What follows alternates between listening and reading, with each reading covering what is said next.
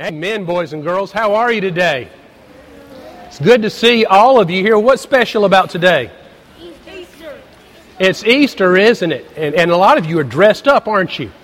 Got special clothes on because we want to wear our very best as we go into God's house to worship Him today. Has anybody noticed something different I'm wearing today? What is it? What, what am I wearing? Black and striped robe. That's right. That's right. That's right. This is just a robe I wear every Easter Sunday. Every Sunday is important, but I, I think Easter Sunday is extra special, and so I want to really wear my best. And this is just my way of, of praising God and thanking Him for the great gift He gave us in Jesus Christ. All right. I think we're having a problem with the Happy Club bag. I wonder what could be in the bag today. Andrew Taylor has the bag, and he's letting Miss Sabina be his postman to bring it up here to me. All right, thank you. It's not in here anymore. The bag is empty. What shall I say about that? There was something in the bag, and it's been in the bag for three days. but today it's gone. No, I, I think there was something in the bag that had something to do with missions, but that's gone now. So we're going to talk about just the empty bag. What, what do we celebrate that was empty on Easter Sunday? The tomb. That's right. The tomb was empty. The ladies went to anoint Jesus' body, and the tomb was empty. Where was he? In heaven. He had been raised from the dead, and he was walking around on the earth, and everybody saw him. There are a lot of appearances. Jesus was dead, he was buried, and he was raised again. And just like this bag, that tomb was empty when that ladies went to the tomb that first Sunday morning, celebrating Jesus' resurrection on Easter. And that's why, boys and girls, we're in God's house today. Because we believe in the resurrection of Jesus Christ from the dead, and because of that, that promise and that assurance, we can be in here and worship Him. So we want to celebrate Easter Sunday. We want to celebrate the empty bag and the empty tomb. And we want to pray right now and just thank God for raising Jesus from the dead. You pray after me. Dear God, thank you for raising Jesus from the dead and giving us an Easter Sunday. In Jesus' name we pray. Amen. All right. Thank you, boys and girls. We need to give this to a girl, Miss Sabina. And I think this is Easter Sunday, so everybody's going to sit with your parents today in big church, okay? Kate Berry. Kate Berry. Will you take the bag home and bring back something special next Sunday, please, Kate? Boys and girls, we're not doing children's worship, so go back and sit with your families today for Easter Sunday.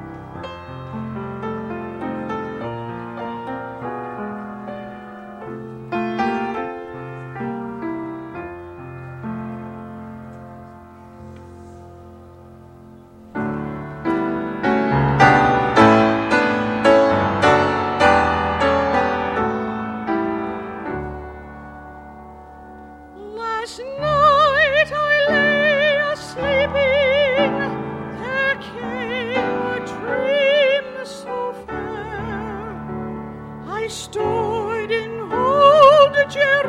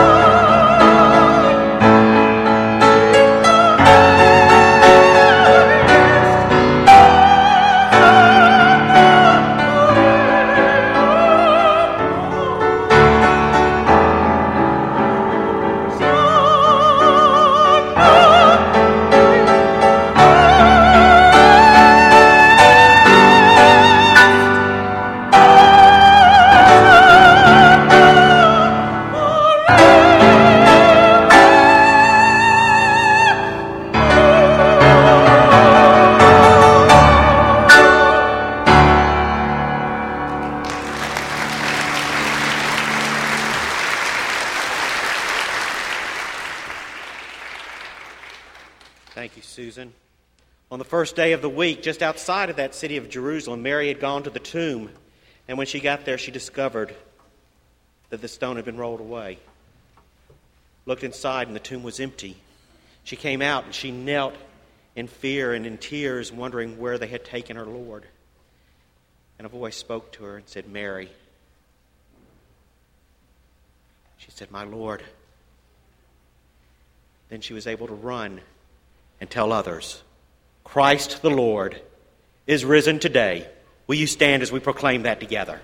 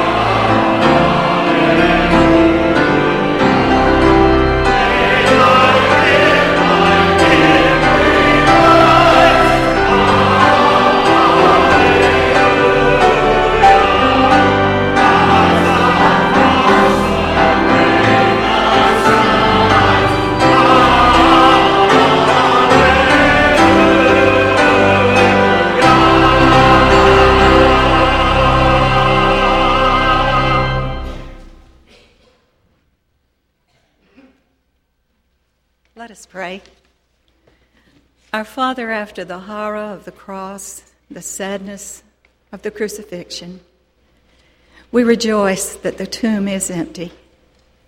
We thank you for all the blessings you've given us, for your grace and your mercy. But most of all, Lord, we thank you for dying on that cross so that we could be saved from our sins.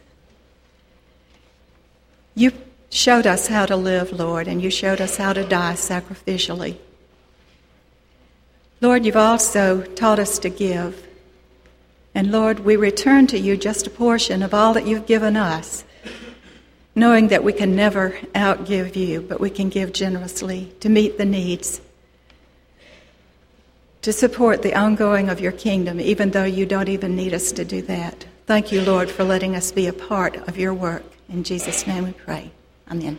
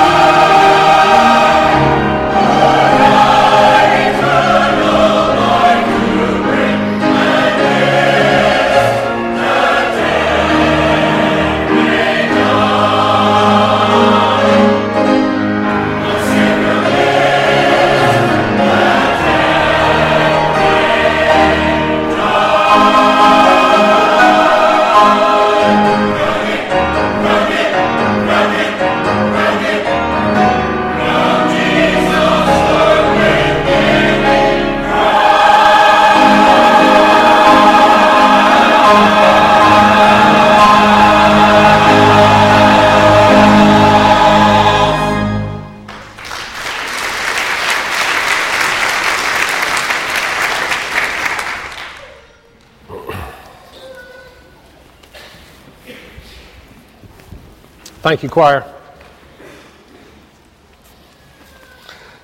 Couldn't help but notice that as Gary was conducting, he was standing in the shadow of the cross. So should we all be throughout our lives as followers of Jesus Christ. We've been in a series on the signs in John's Gospel, and we come to the seventh and last sign, which just happens to be the raising of Lazarus from the dead, which is particularly appropriate for today, Easter Sunday. The whole of the 11th chapter of John deals with this, so you might just want to open your Bible to the 11th chapter and keep it there because the verses that we read do not contain all that I want to say to you this morning. The seventh sign, the sermon is entitled, He is Alive. The verses are John chapter 11, verses 1 through 6, and then 17 through 27. He is alive. John 11, 1 says, Now, a certain man was ill, Lazarus of Bethany, the village of Mary and her sister Martha. It was Mary who anointed the Lord with ointment and wiped his feet with her hair, whose brother Lazarus was ill. So the sisters sent to him, saying, Lord, he whom you love is ill. But when Jesus heard it, he said, This illness is not unto death, it is for the glory of God, so that the Son of God may be glorified by means of it. Now Jesus loved Martha and her sister and Lazarus. So when he heard that he was ill, he stayed two days longer in the place where he was. It's ironic, isn't it? When he heard he was ill, he stayed where he was. Skip down to verse 17. Now, when Jesus came, he finally arrived at Bethany. He found out that Lazarus had already been in the tomb four days. Bethany was near Jerusalem, about two miles off, and many of the Jews had come to Martha and Mary to console them concerning their brother. When Martha heard that Jesus was coming, she went out and met him while Mary sat in the house. Martha said to Jesus, Lord, if you had been here, my brother would not have died. And even now I know that whatever you ask from God, God will give you. And Jesus said to her, Your brother will rise again. Martha said to him, I know that he will rise again in the resurrection at the last day. And Jesus said to her, I am the resurrection and the life. He who believes in me, though he die, yet shall he live. And whoever lives and believes in me shall never die. Do you believe this? She said to him, Yes, Lord, I believe that you are the Christ, the Son of God, he who is coming into the world. Just keep your Bibles open to chapter 11 of John's Gospel. Let's pray. Father, as we come this Easter Sunday to, to see what Jesus did when he confronted death in Bethany, it reminds us of what you did in the tomb on Easter Sunday. We know you have power over death, and we celebrate that this day. In Jesus' name, amen. If you look on the front of your worship bulletin, you'll see the seventh and final sign in John's Gospel is the raising of Lazarus from the dead. Jesus loved his disciples, but he also loved Mary and Martha and Lazarus. They were like family to him. They had a home in Bethany, which it says is about two miles east of Jerusalem. So every time Jesus comes and goes to and from Jerusalem, he stays over at the house of Mary and Martha and Lazarus. It's, it's his bed and breakfast coming and going to the capital city. Jesus is in Perea, across the Jordan River, when news comes to him of Lazarus' illness. And it's a two day journey from Perea to Bethany, so it's strange that we are told in verse 6 that when Jesus learns of Lazarus' illness, he stays where he is an extra two days. Why not rush to Lazarus' side as soon as he receives word of his friend's illness? Why deliberately delay two extra days where he was in Perea? Why did Jesus do that? He gives us the answer down in verses 14 and 15. Jesus told his disciples, Lazarus is dead, and for your sake I am glad that I was not there, so that you may believe. Let us go to him. That's why.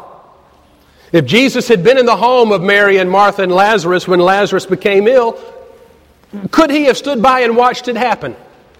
Of course not. He could not have stood by while his, his friend whom he loved was ill. He would have had to have done something. But with Lazarus now being dead and being dead four days, his disciples could see and believe that Jesus had the power to raise the dead, in particular, a man who had been dead for four days and whose body had already begun to decay. Well, for that matter, Jesus could have raised Lazarus without even going to Bethany. After all, he did that for the official son in Capernaum when he was in Cana, 20 miles away, and that was the second sign we looked at in John chapter 4. He healed the slave of the centurion in Capernaum without going to the house in which the sick man was lying. That was in Luke chapter 7.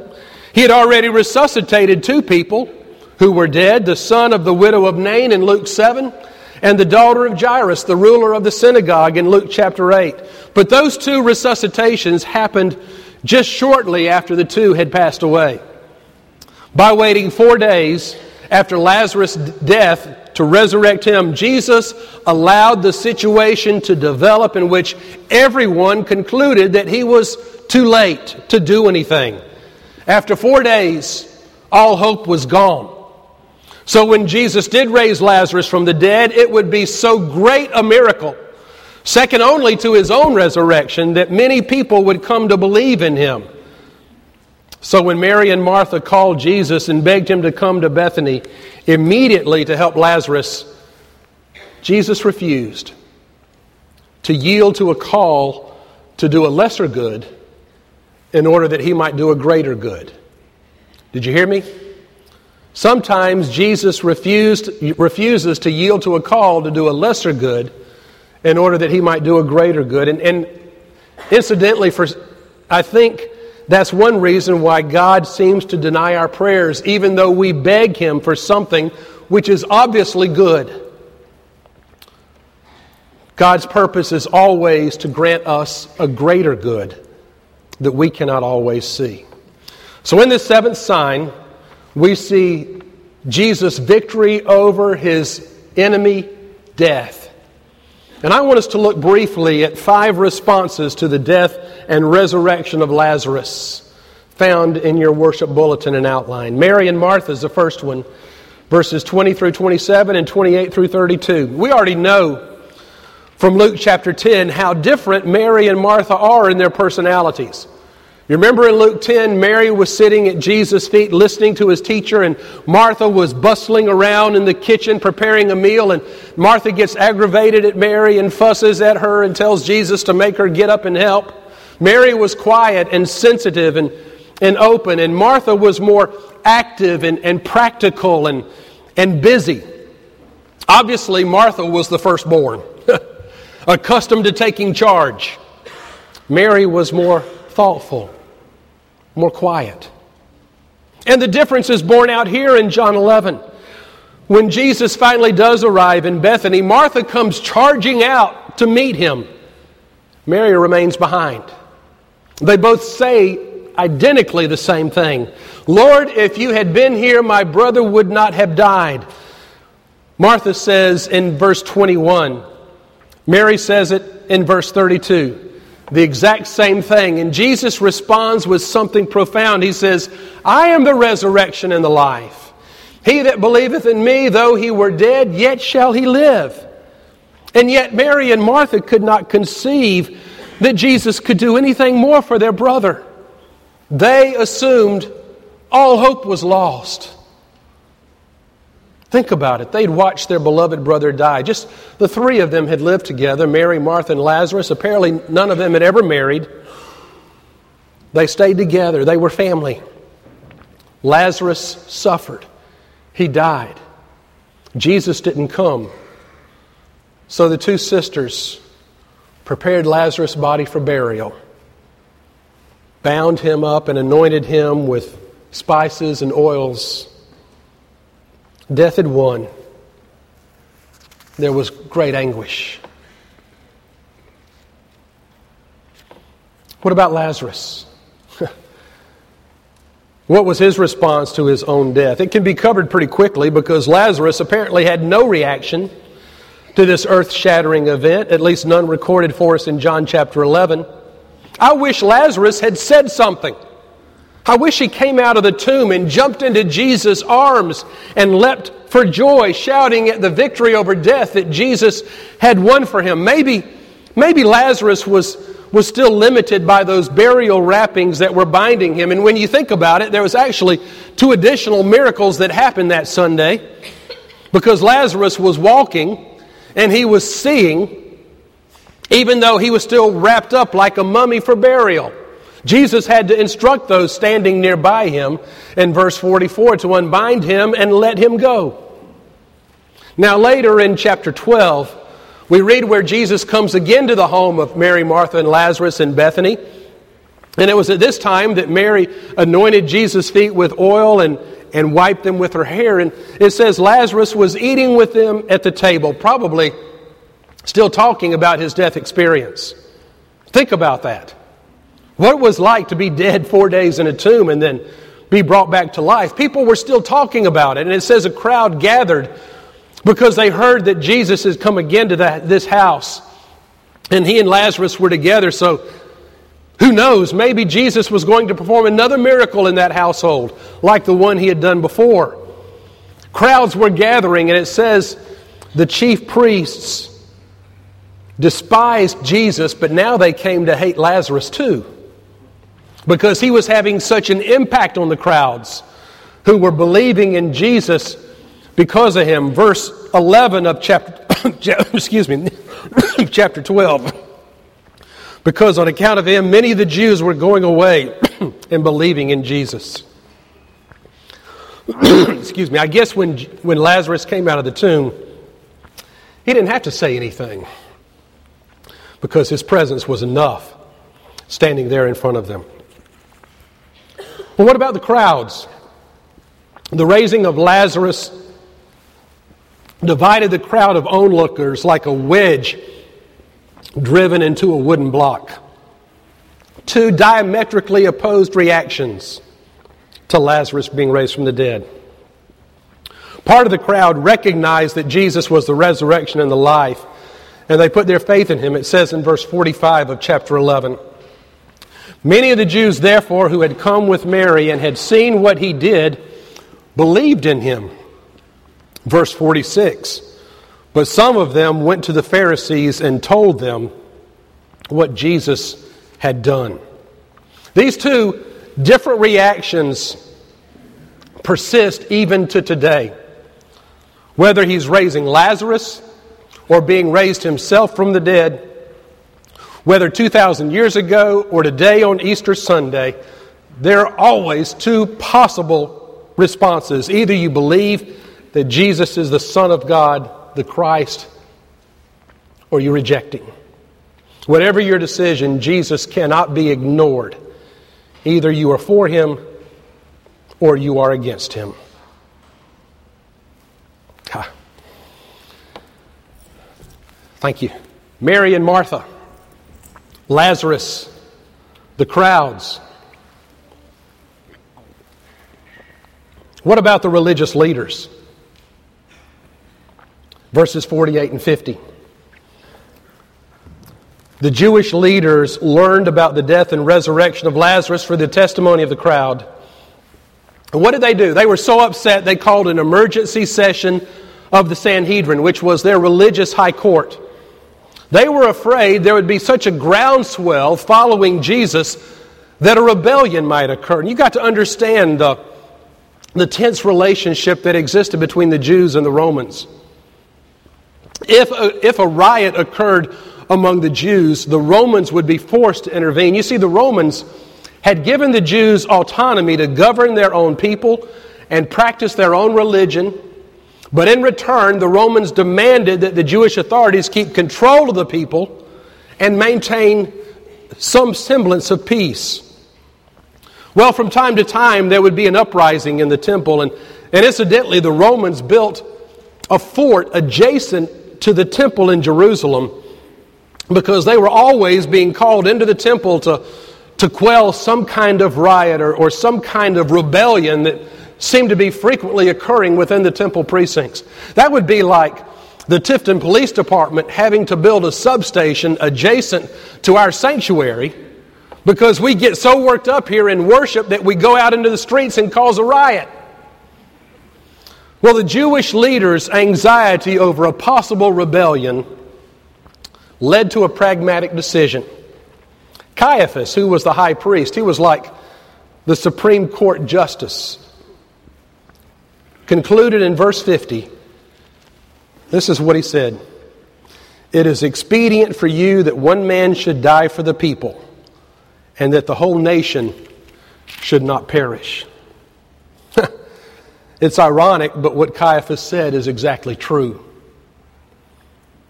But not for the reason Caiaphas thought. Jesus didn't die to save the Jews from the Romans. He died to save everyone from their sins. And so they plotted to kill Jesus. Which is the fifth reaction I want you to look at. when Jesus first learned of Lazarus' illness. He responded by declaring that this illness would not be unto death, but that it would be for the glory of God, he says in verse 4. And so, he did nothing. He waited two extra days to make sure Lazarus would be dead for four, because it says that uh, Perea is a two day journey to Bethany. He waited two days, you put those together, you get four days. The Jews believed that a person could be revived within three days after death. Their medical practice was primitive. Perhaps they had folks who occasionally went into a coma and, and came around after three days, but four days, no one had ever been raised from the dead. By raising Lazarus from the dead on the fourth day, Jesus was making sure that his Father would be glorified. Upon his arrival in Bethany, we encounter the shortest verse in the Bible and also one of the most poignant. Verse 35. If you ever need to memorize Scripture, this is a good one to start. John 11 35. What does it say? Jesus wept. Jesus wept. Why? I think one simple reason. He wept because Mary and Martha were weeping. And when Jesus sees people he loves hurt, he hurts too. I say that to you because I don't want you to ever think that Jesus does not care. When you hurt, Jesus hurts. When you weep, Jesus weeps. He cares. And his, his sympathy his compassion, I think, is communicated in this shortest verse in the Bible. After weeping with Mary and Martha, Jesus rolls up his sleeves and he begins to go to work. It says in verse 33 when Jesus saw her weeping and the Jews who came with her also weeping, he was deeply moved in spirit and troubled. The Greek word for moved in spirit, the Greek word is embrimaomai. Embrimaomai literally means to snort like an animal. You know, you know how a bull snorts when he's getting ready to charge and he's kicking the dirt and he's snorting and he's looking at the, at the, the flag or, or the, the cloth being waved by the matador? That's what I picture Jesus doing. Let me tell you why. Jesus snorts and he rolls up his sleeves like a boxer getting ready to go into a ring and do battle because Jesus is preparing to launch an all out assault on his only enemy, death. He is preparing himself to do battle against an adversary. And like a general barking out a command, Jesus says, Lazarus, come forth! And I know I've said this before, but what if Jesus had not specified one and only one person to come out of those tombs? What if he had just said, Come forth? Every person in that cemetery would have gotten up and come staggering out, no matter how long they had been buried. Amen. Hallelujah. So Jesus specifies one so there's no confusion. Lazarus come forth. And while the raising of Lazarus is the seventh and greatest of the seven signs, it pales in comparison to, vic- to Jesus' victory over death at the cross. This sign points forward to Jesus' death and resurrection. And it signals the day when Jesus will bring all of his people from the grave. Because Jesus said, I am the resurrection and the life. He who believes in me, though he die, yet shall he live. Whoever lives and believes in me shall never die. Do you believe this? Yes, Lord. We believe. So you have five reactions to the death and resurrection of Lazarus. You have Mary and Martha. You have Lazarus. You have the crowds, those fickle crowds. You have the religious leaders, and you have Jesus himself. But remember, there's one final witness to the raising of Lazarus from the dead. You know who it is? You. You Remember, John didn't write this gospel for his own enjoyment or his own edification. He says over and over again, he wrote his gospel for one specific purpose that you might believe that Jesus is the Christ, the Son of God, and believing you might have life in his name. So you are a spectator at the death and resurrection of Lazarus, and how you respond is of eternal importance. What is your view of Jesus? Do you believe he is the Son of God? Do you believe he has won victory over the grave? Your view has eternal significance. Like the other six signs, this seventh sign was written to open your eyes to the fact that you are dead in your sin. And Jesus can forgive you and raise you to new life, just as he did to Lazarus and just as God did for him on Easter Sunday. Can you believe it? If so, you'll have life in his name. When I was a little boy, I would often fall asleep in the den watching television on the sofa in my clothes. The next morning, I found myself in my bed in my pajamas. Now, how did that happen? How did I get into bed with the change of clothes while I was sleeping? Obviously, the strong and loving arms of a mom and dad had carried me and changed me. When a Christian dies, he falls asleep in a room in this world, clothed in the garments of this life. But he awakens in the Father's mansion, clothed in the garments of eternity. How does he get there? Obviously, carried in the arms of a loving Father. And the good news is that Jesus will take you there one day if you will only believe. These things have been written so that you might, if only you will. It's up to you. Shall we pray?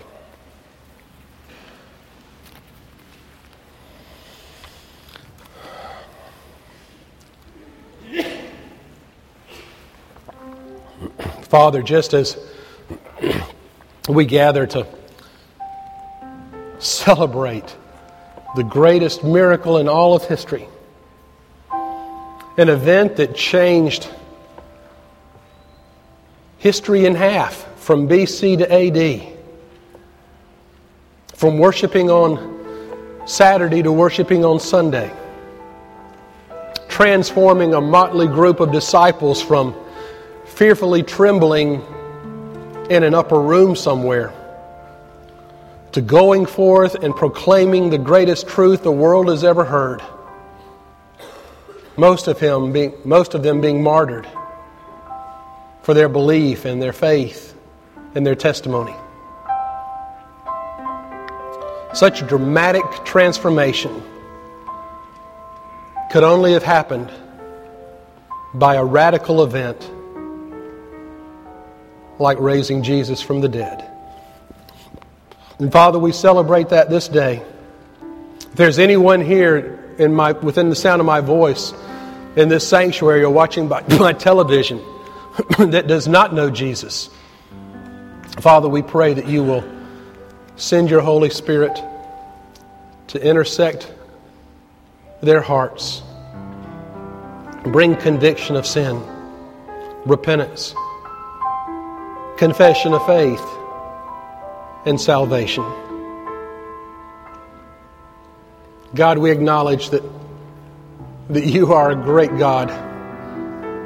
And we love you, and you only desire to have a relationship with us.